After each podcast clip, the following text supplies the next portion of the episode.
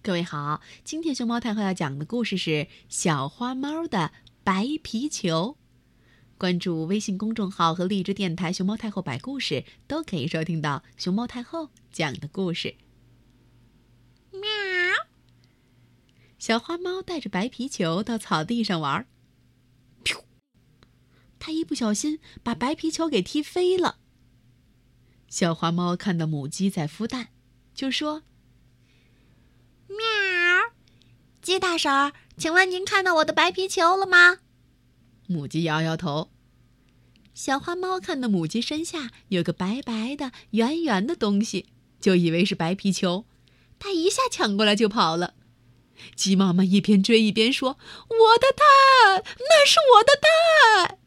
小花猫才不理它呢，它抱着蛋蹦蹦蹦蹦跑到了路边。突然。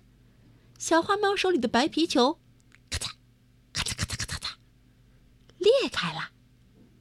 从里面出来了一只，啾啾啾啾啾啾啾啾，没错，小鸡。小花猫这才知道错怪了母鸡。小花猫赶紧对小鸡说：“嘿，我带你去找你妈妈哈。”说着，小花猫就带着小家伙去找鸡大婶儿了。